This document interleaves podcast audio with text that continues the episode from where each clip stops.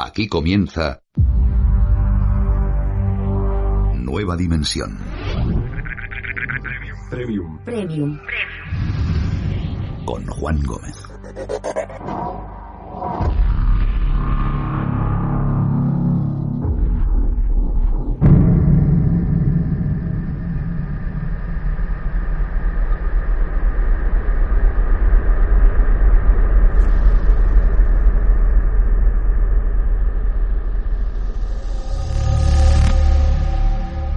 Como siempre, en Nueva Dimensión Premium buscamos nombres, buscamos fechas, buscamos acontecimientos determinados que nos llevan al misterio, al asombro y a la búsqueda de respuestas. Como sabéis amigos, hay episodios de lo más relevantes y que han cambiado la historia de la humanidad.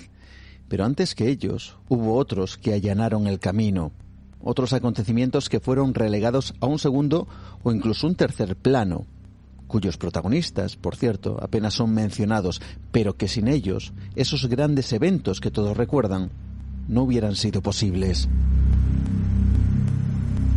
Quizá uno de los mayores eventos de todos los tiempos fue la llegada del hombre a la Luna.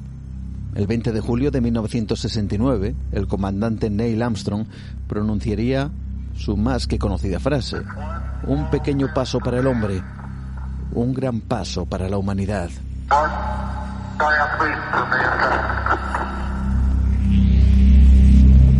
Era la misión del Apolo 11.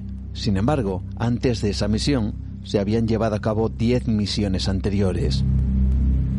Por ejemplo, aunque no fue el primero de los proyectos, el Apolo 1, nombre oficial AS-204, acabó siendo, por ejemplo, un auténtico desastre cuando en una prueba en tierra, una simulación calificada como no peligrosa, los tres astronautas que debían realizar la misión, Virgil Grissom, Edward White y Robert Chafe, murieron en un pavoroso incendio que apenas duró 15 segundos, tiempo suficiente para que un cable provocara una chispa que incendió el oxígeno puro del interior del módulo, fundiendo casi todo el material.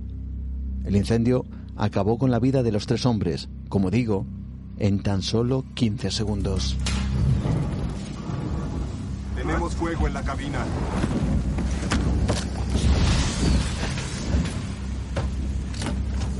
¡Tenemos un incendio!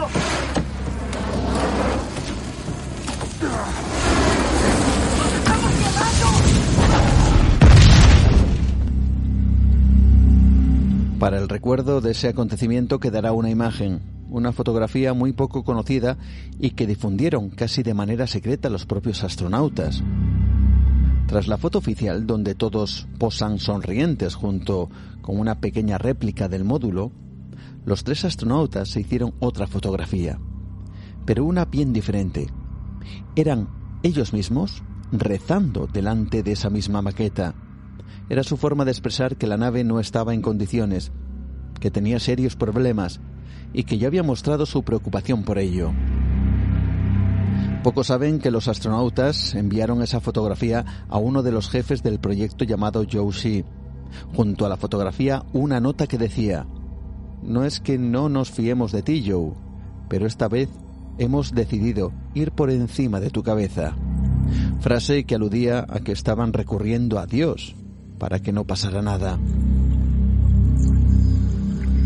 La imagen, la fotografía, fue realizada el 19 de agosto de 1966. Cinco meses después, los tres tripulantes morirían mientras realizaban el mencionado simulacro. Un incendio que duró, como decía, tan solo 15 segundos, aunque 15 segundos absolutamente letales. Tras esto llegaría el Apolo 4, 5, 6, 7, 8, 9 y 10. El siguiente sería el Apolo 11, el famoso vuelo que llevaría al hombre a la Luna.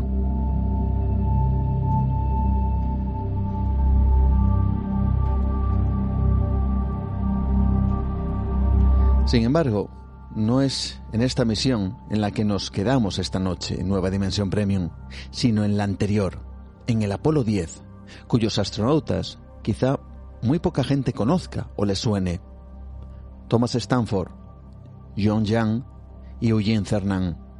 Aquella misión tenía un propósito, hacer todo lo que se realizaría en la misión definitiva del programa espacial, salvo una cosa, aterrizar en la Luna.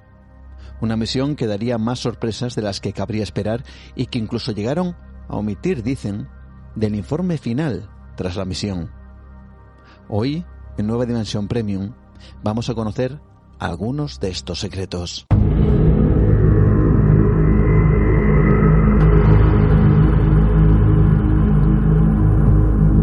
Es el 18 de mayo de 1969. La misión Apolo 10 está a punto de despegar desde el Centro Espacial Kennedy. Son las 16 horas 49 minutos hora local. Y 10 segundos antes se inicia, como es lógico, la cuenta atrás de ese lanzamiento. El vehículo Saturno V va a ser lanzado portando un módulo de mando bautizado como Charlie Brown y un módulo lunar bautizado con el nombre de Snoopy en homenaje a los personajes de una famosa tira cómica. Como digo, la misión del Apolo 10 era también la más complicada hasta la fecha. Un gran y costoso ensayo para lo que se esperaba conseguir tan solo dos meses después. El cohete despega, abandona la plataforma de lanzamiento y se dirige rumbo a la Luna. Durante ese viaje obviamente se esperaba que todo saliera a la perfección, pero uno de los puntos de la misión más delicados, más complicados, sería cuando el módulo orbitara la Luna y se posicionara justo en su cara oculta. Hay que tener en cuenta que en esa época no se había enviado ningún tipo de satélite artificial que pudiera hacer rebotar la señal de los astronautas hacia la Tierra. Eso significaba que durante los minutos que el módulo estuviera tras la Luna, ni la Tierra podía hacer llegar mensaje alguno al módulo, ni el módulo podía enviar nada a la Tierra. ¿Te está gustando este episodio? Hazte fan desde el botón Apoyar del podcast de Nivos. Elige tu aportación y podrás escuchar este y el resto de sus episodios extra. Además, ayudarás a su productor a seguir creando contenido con la misma pasión y dedicación.